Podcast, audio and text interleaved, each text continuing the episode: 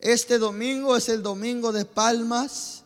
Hoy celebramos lo que ah, sería la entrada triunfante de nuestro Señor Jesucristo y es el inicio de la Semana Santa. Así que damos gracias a Dios por otra oportunidad de celebrar una semana, unos días tan ah, importantes en la vida del cristiano.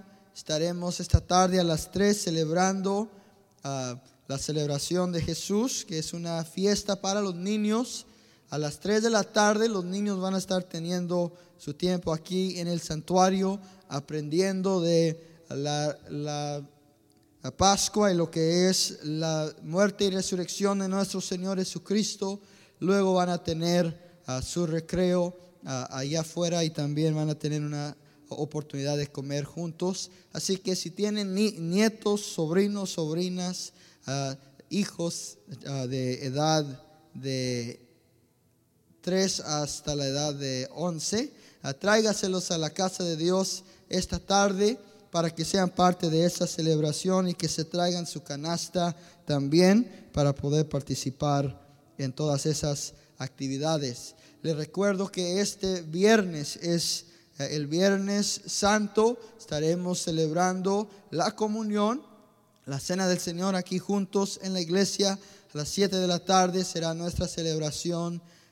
Eh, así que véngase, no se quede en casa. Acabo que la Semana Santa se debe pasar en un lugar santo. ¿Cuántos estamos de acuerdo? Así que véngase el viernes a participar de eso. Estaremos teniendo nuestro estudio bíblico como siempre, el miércoles a las 7 de la tarde, continuando nuestra serie sobre las siete palabras, ya concluyendo esa serie de estudios, el viernes a las 7. Y luego el sábado, por si acaso alguno de ustedes está interesado, el sábado a las 6 de la tarde, nuestros eh, hermanos jóvenes van a estar teniendo un rap concert ah, afuera de la iglesia y ah, van a estar teniendo algunos predicadores a que saben comunicar a través de esos medios. Así que si usted le gusta la música rap, véngase. Y si no le gusta, entonces ore por nosotros. Ah, que el Señor nos dé una cosecha grande de almas. Dios está salvando. Ah, si usted se viene el próximo domingo, va a ver, el Señor está salvando personas que no, tengan, no tienen ninguna relación con la iglesia. Están llegando desde ah, la calle, desde la oscuridad. Y el Señor está haciendo grandes cosas en nuestros medios.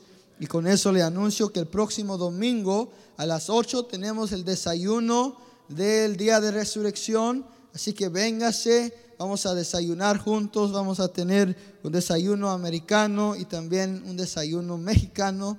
Así que ah, no se quede en casa, vamos a celebrar la resurrección juntos y luego el culto unido, inglés y español, a las 10 de la mañana aquí en la casa de Dios. Y con esto iniciamos nuestra semana, celebración de esta Semana Santa, dándole gracias a Dios por lo que es la cruz de nuestro Señor Jesucristo. Cuando dicen amén? amén. encuentre en su Biblia el libro de Hebreos, el capítulo 12 de este libro. Comenzando ah, en unos versos, vamos a enfocar en el verso 24, pero vamos a comenzar con el verso 18. Hebreos capítulo 12 y el verso 18. Dice, porque no os habéis acercado al monte que se podía palpar y que arriba en, ardía en fuego a la oscuridad y a las tinieblas y a la tempestad.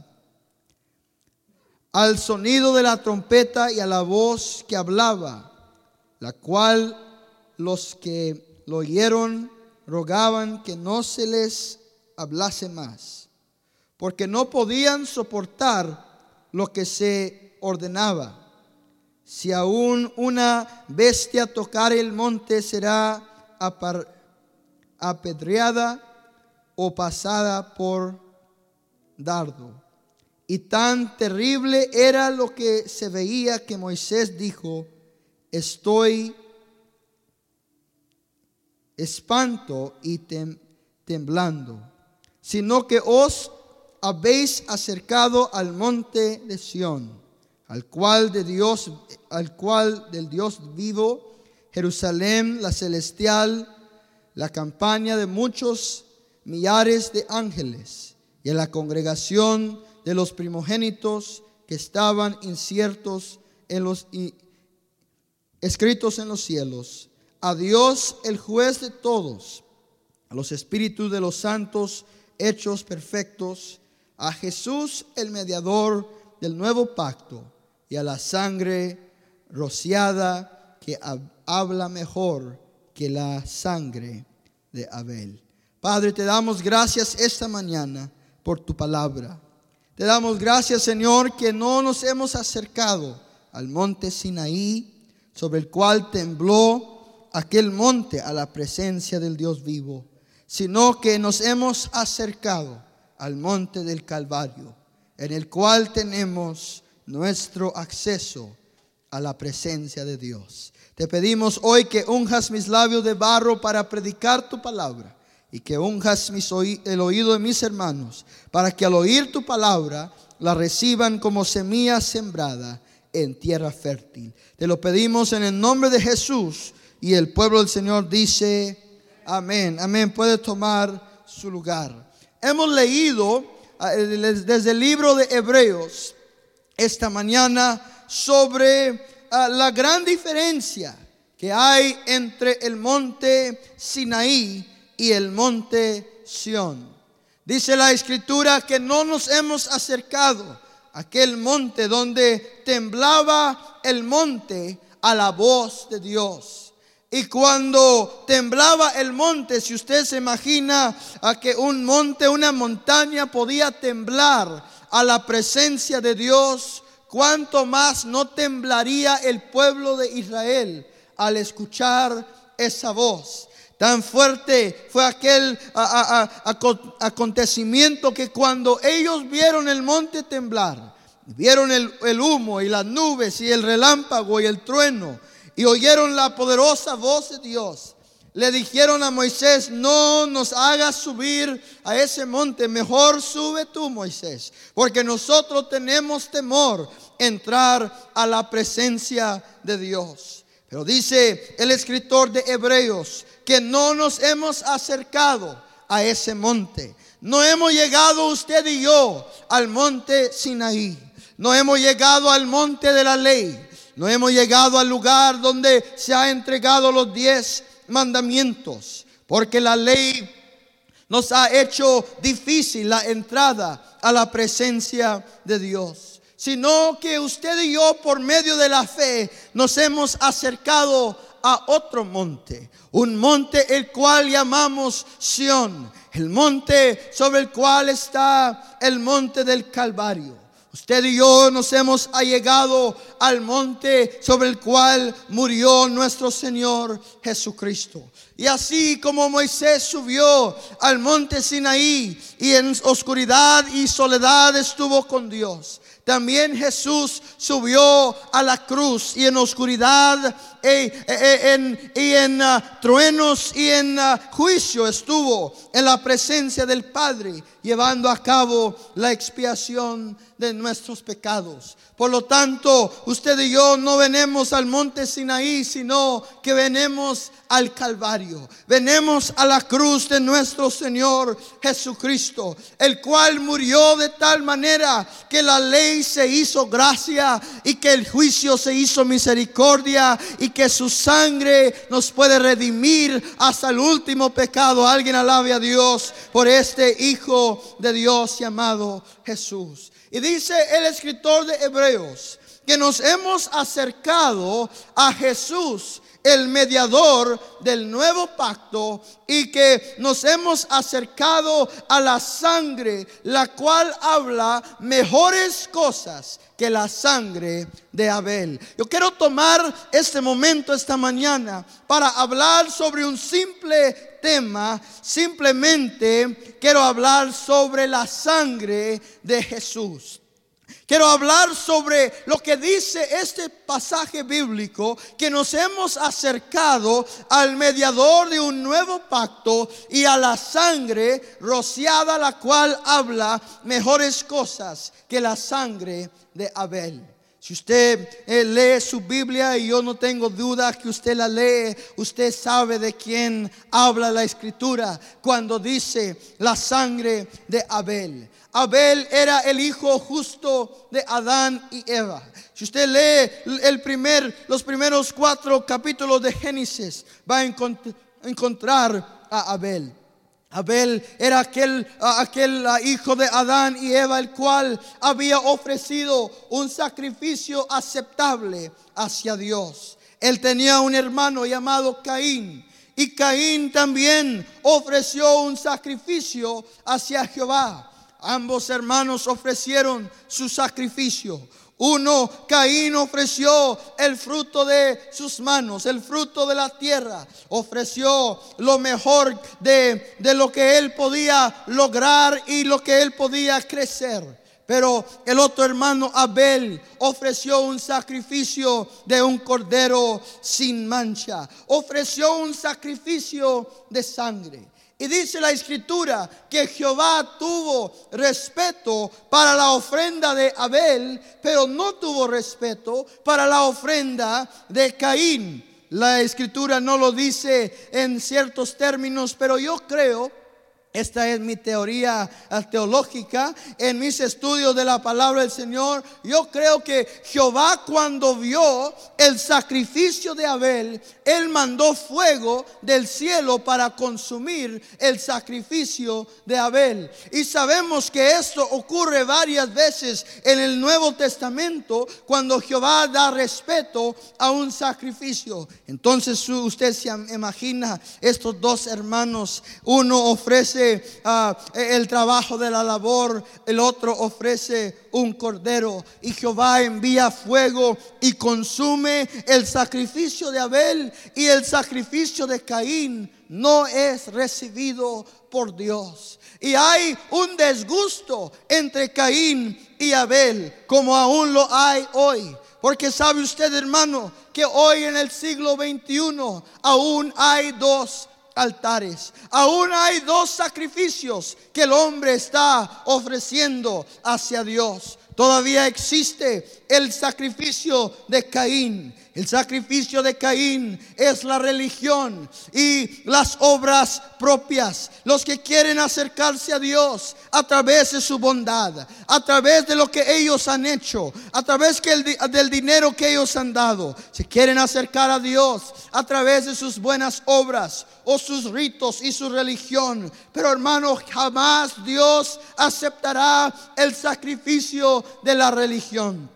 Y si usted, y, si usted salió de una, un pasado religioso, sabe que la religión es un sacrificio. ¿Cuánto dicen amén? La religión es un sacrificio. Tener que ser parte de un sistema religioso Costa mucho, cuesta mucho, es un sacrificio tener que ser parte de ritos y de, y de ah, ah, tradiciones y, y participar en todas esas cosas. Entonces la religión es un sacrificio, pero es un sacrificio que Dios no puede aceptar. Si Dios hubiera aceptado el, el sacrificio de Caín, Caín hubiese dicho, esto lo hice yo. Pero dice la escritura que Dios no va a dejar nadie gloriarse en su presencia. Así que usted y yo no vamos a llegar al cielo y decir, yo llegué aquí porque fui miembro de la iglesia Monte del Olivar, o fui miembro de la iglesia Kingsway, o porque yo fui fiel con el diezmo. No, hermano, cuando usted y yo lleguemos al cielo, será simplemente por la sangre poderosa del Cordero, la cual lava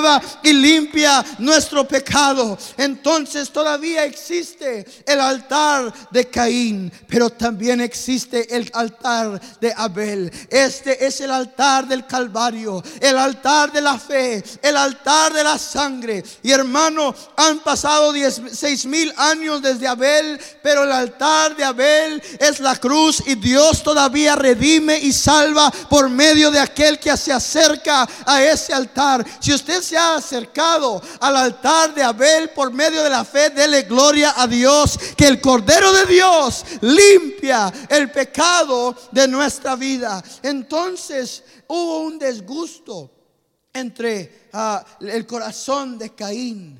Dice la escritura que él se levantó contra su hermano Abel y lo mató. Oh hermano, quiero que usted piense en esto, que el justo siempre será perseguido. El justo siempre será ah, ah, ah, puesto a prueba. No, usted no va a tener un, un, momento cuando usted diga yo voy a servir a Dios y que el enemigo no lo persiga. Esa es parte de la vida cristiana. Dice la escritura, muchas son las aflicciones del justo, pero de todas ellas lo librará el Señor. Alguien alabe a Dios porque aunque hemos sido a veces abandonados, o rechazados por nuestra fe. Dios no nos ha rechazado. Aquí vemos el primer homicidio en la Biblia. Vemos la primera vez que hay una muerte de un ser humano. Y es a la mano de su hermano ah, en carne. Esto es algo ah, terrible que ha acontecido. Y dice la escritura que cuando Abel cayó muerto a la tierra, que su sangre comenzó a clamar en contra de Caín. Oh hermano, su sangre comenzó a orar. Usted y yo no podemos imaginar esto, pero dice la escritura que cuando Jehová vino a Caín, que le dijo, ¿dónde está tu hermano? Abel. Y, Dios nunca hace preguntas sin primero tener la respuesta. Así que cuando Él hace una pregunta es porque está queriendo enseñarnos algo. Tenga cuidado cuando Dios le haga una pregunta porque Él está, está escarbando un poco para sacar lo que está en nuestro corazón. Dijo Caín, ¿qué soy yo? el cuidandero de mi hermano. Dijo, dijo el Señor, no Caín, pero la sangre de tu hermano está aclamando hacia mí. La sangre de tu hermano está llorando desde la tierra. Oh hermano, la sangre de Abel hablaba porque iba un día a venir otra sangre, la cual hablaría aún mejor. Oh hermano, primeramente vemos que la sangre de Abel hablaba sobre la fidelidad de Abel. La sangre de Abel daba testimonio de que Abel era un siervo de Dios, el cual tenía una fe genuina en Dios. Oh hermano, yo no sé ¿Cuál será el día de nuestra muerte? A cada uno nos llegará ese día, a cada uno llegará ese momento. Pero yo quiero de mi parte que cuando llegue el día de mi muerte, que haya testimonio de que yo fui hijo de Dios y que yo fui salvado por medio de la sangre de Cristo y que fui un hombre de fe. Oh hermano, qué testimonio mejor que tener el testimonio de Abel, su sangre no dio testimonio que él era rico, quizá era rico, no dio testimonio de que él era muy guapo, quizá lo era. La sangre no dio testimonio de que él tenía muchas cosas logradas, quizá lo había hecho, pero la sangre daba testimonio que él era un hombre de fe. Oh hermano, ¿qué será lo que necesitamos hoy? Necesitamos hombres y mujeres de fe, lleno de valor espiritual, lleno de esa fe y confianza en el Dios vivo, los cuales no se, no se detienen para oír lo que dice el enemigo, sino que enfrentan por medio de la fe, con su confianza en Dios, cualquier problema. Dice la escritura que somos salvos por gracia, por medio de la fe. Oh, hermano, la salvación no viene al hombre por ningún otro motivo, sino a través de la fe de nuestro corazón hacia Dios. Así a Dios tenemos esta oportunidad de venir y de creer simplemente. No hay nada que usted pueda hacer o, o pueda darle a Dios para obtener su salvación. La salvación se obtiene por medio de la fe simplemente en Cristo Jesús. Luego leemos que la sangre de Abel estaba clamando por justicia. Estaba, estaba deseando que esta sangre fuera justificada. hermano, la sangre de Abel clamaba por justicia contra Caín.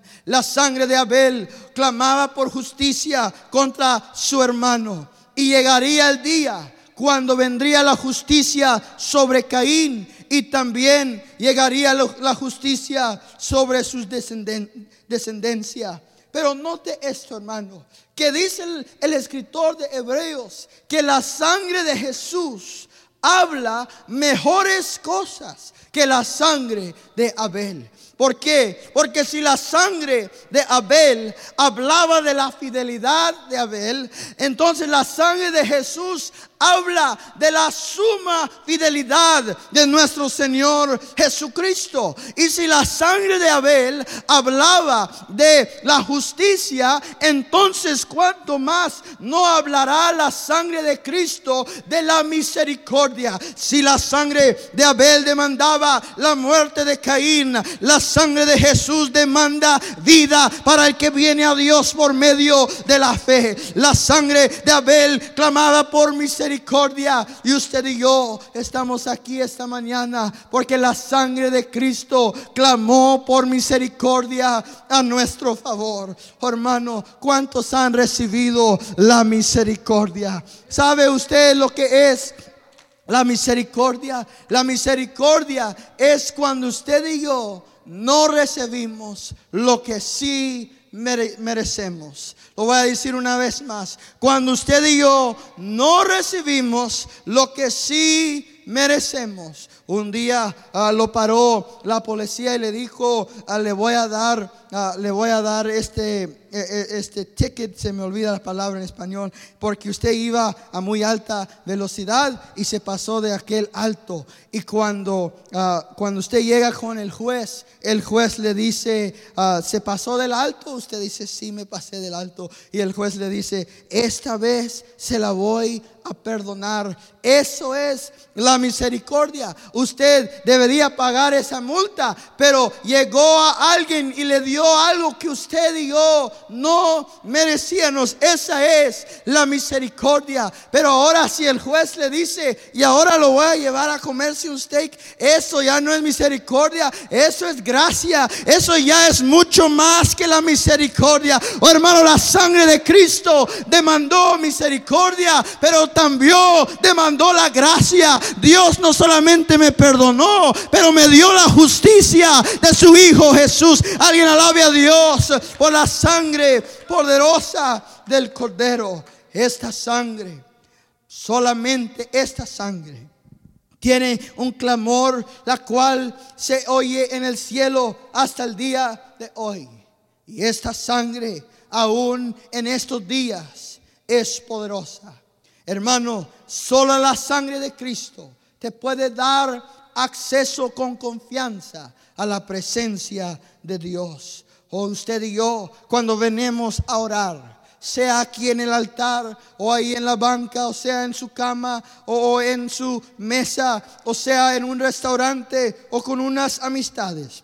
Cuando usted y yo nos acercamos a orar, tenemos que tener en mente que nuestra oración simplemente tiene acceso a Dios mediante la sangre de Cristo Jesús. Sin la sangre, ninguna oración tiene acceso a la presencia de Dios. La sangre de Cristo nos ha comprado el acceso a la presencia de Dios el Padre. No, hermano, fue ninguna otra cosa. No es nuestra palabrería en la oración. Es simplemente el hecho de que Jesús derramó su sangre y abrió un camino de acceso hacia el Padre. Oh hermano, cuando usted y yo nos allegamos al trono de la gracia, podemos entrar confiadamente. ¿Por qué? Porque la sangre fue derramada por nosotros. Entonces, si la sangre fue derramada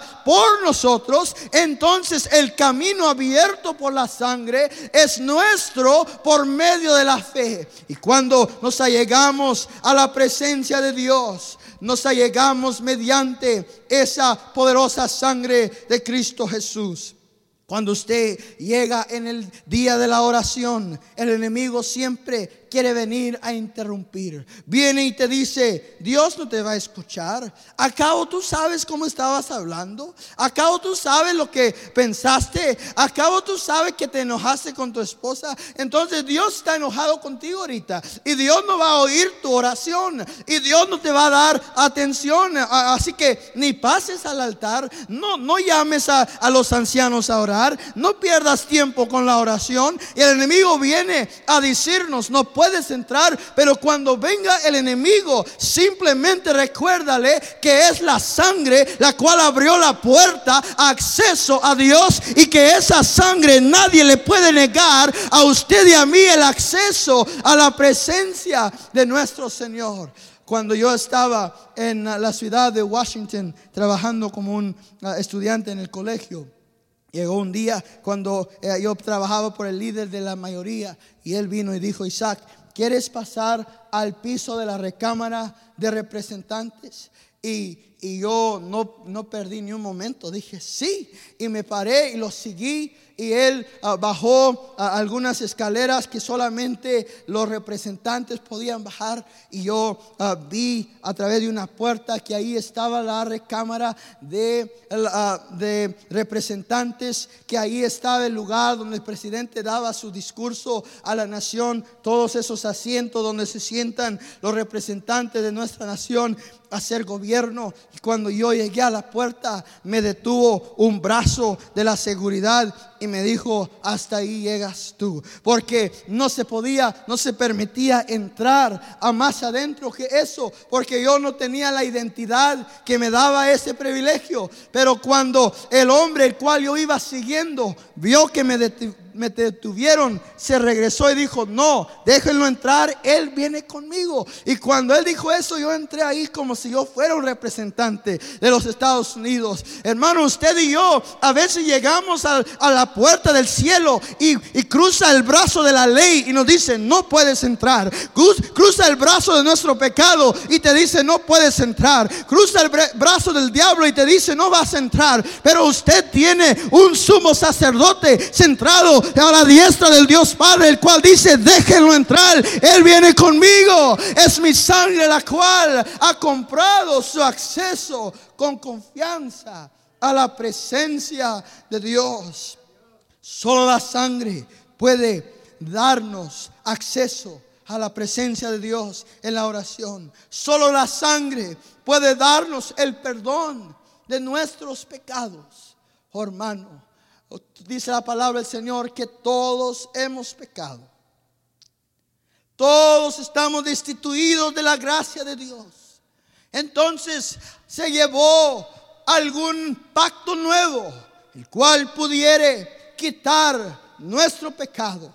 Cuando usted lee sobre la sangre del Antiguo Testamento, ve que una vez al año entraba el sumo sacerdote al lugar santísimo y él ponía la sangre de los corderos sobre el arca del pacto. En el arca del pacto estaban los diez mandamientos, los cuales Moisés había quebrado. Y cuando Jehová miraba a Israel, él no miraba al pueblo, sino que él miraba el arca del pacto. Y cuando él miraba el arca del pacto, él miraba el quebrantamiento de la ley, la cual él había dado a Moisés. Y ahora él ardía en enojo contra Israel. Así que una vez al año entraba el sumo sacerdote y ponía sangre sobre la silla de la misericordia. Y esa sangre cubría aquella mesa, aquel arca del pacto. Así que cuando Jehová miraba el arca del pacto, ya no miraba la ley quebrantada, sino que ahora miraba la sangre y ya su, su enojo no ardía contra Israel. Esto pasó año tras año, década tras década y siglo tras siglo, hasta que llegó Jesús al Calvario. Y dice la escritura que ahí en el Calvario nuestro sumo sacerdote Jesús, Él entró no con la sangre de bueyes y de corderos, sino entró con su propia sangre. Y Él puso su sangre sobre la silla de la misericordia y tapó para siempre nuestro error y nuestro pecado. Pero lo bueno y lo bello de esto es que la sangre en el Antiguo Testamento solo, solo, solo podía tapar,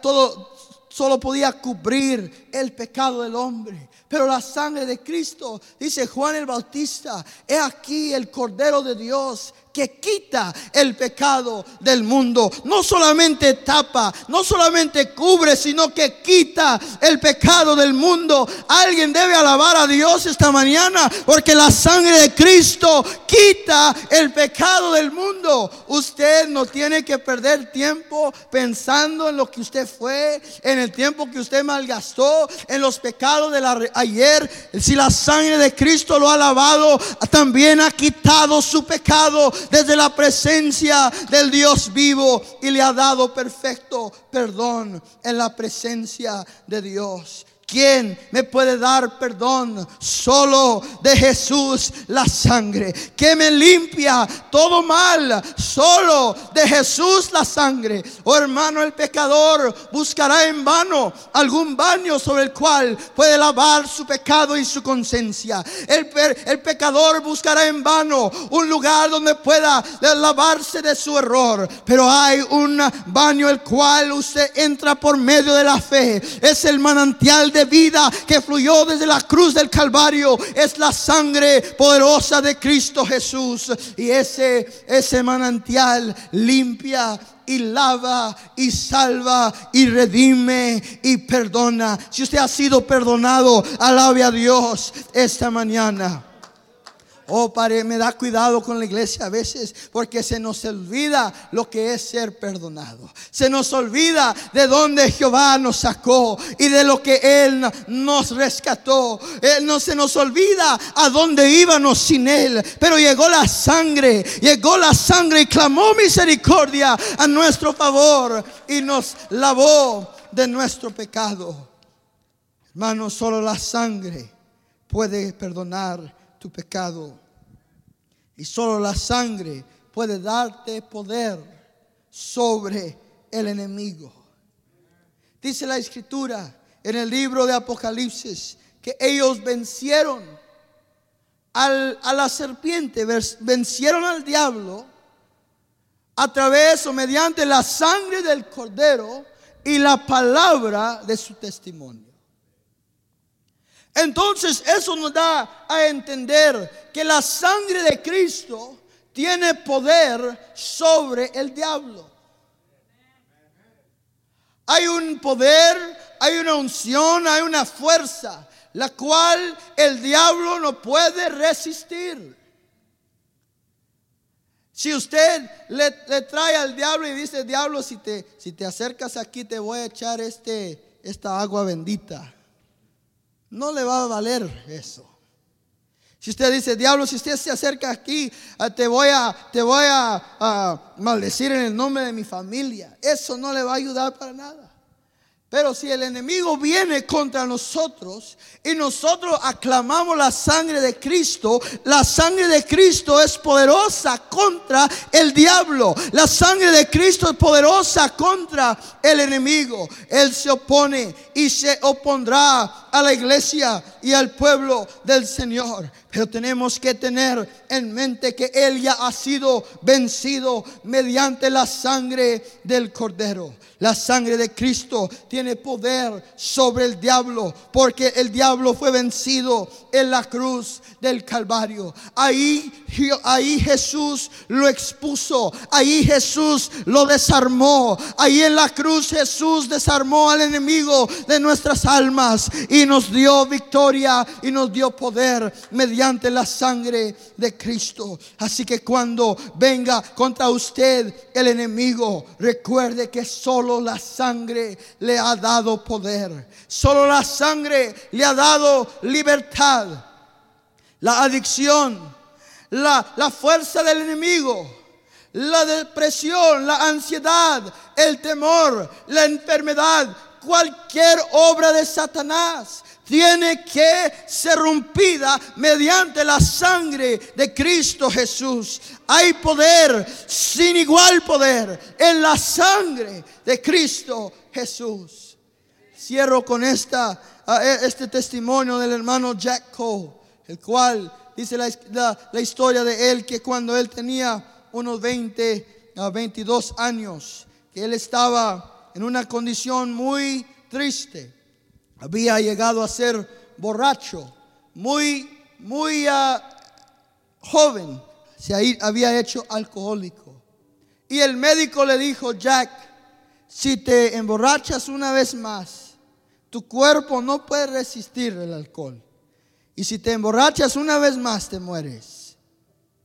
Imagínese usted oír esa palabra de un doctor a la edad de 20, 22 años. Y había llegado al, lugar más bajo. Y esa noche él estaba en la casa de su madre en la ciudad de Fort Worth. Y la adicción clamaba por una bebida. Él salió de la casa, se llevó el carro de su mamá buscando algún lugar donde podía hallar una bebida alcohólica para calmar la, sed de esa adicción.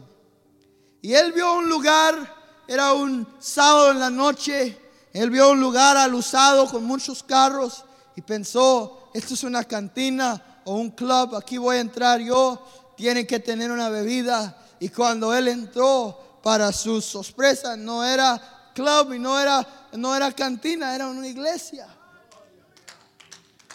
Y dice, dice la historia de Jack Cole que cuando él entró estaban cantando. Hay poder, poder, sin igual poder. En la sangre de Jesús. Quieres ser libre de toda maldad.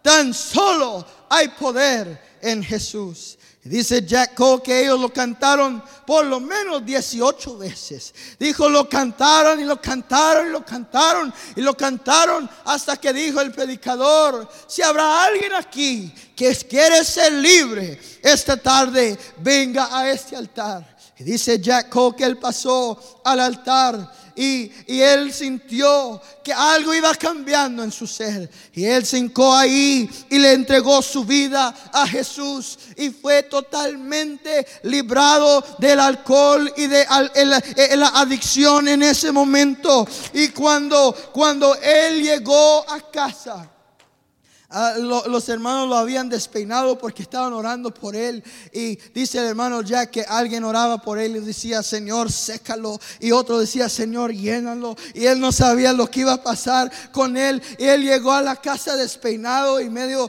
ah, descompuesto y dijo a su mamá, ay Jack, ya te volviste a emborrachar. Dijo, no mamá, fui salvo esta noche. La sangre de Cristo lo había hecho libre. Y él fue a predicar y evangelista en mucha parte del mundo. ¿Por qué, hermano? Porque la sangre de Jesús tiene poder sobre cualquier chanza del enemigo. Y en esa sangre hoy usted y yo tenemos la victoria y el triunfo en Cristo Jesús. Vamos a ponernos en pie esta mañana. Esta mañana hay una sangre la cual clama por tu alma, por tu vida, por tu familia, es la sangre de Cristo. Y es un clamor mejor que el clamor de Abel. Porque Abel fue un hombre pecador, pero justo. Jesús no fue pecador, fue sumamente justo. Y su sangre es inocente.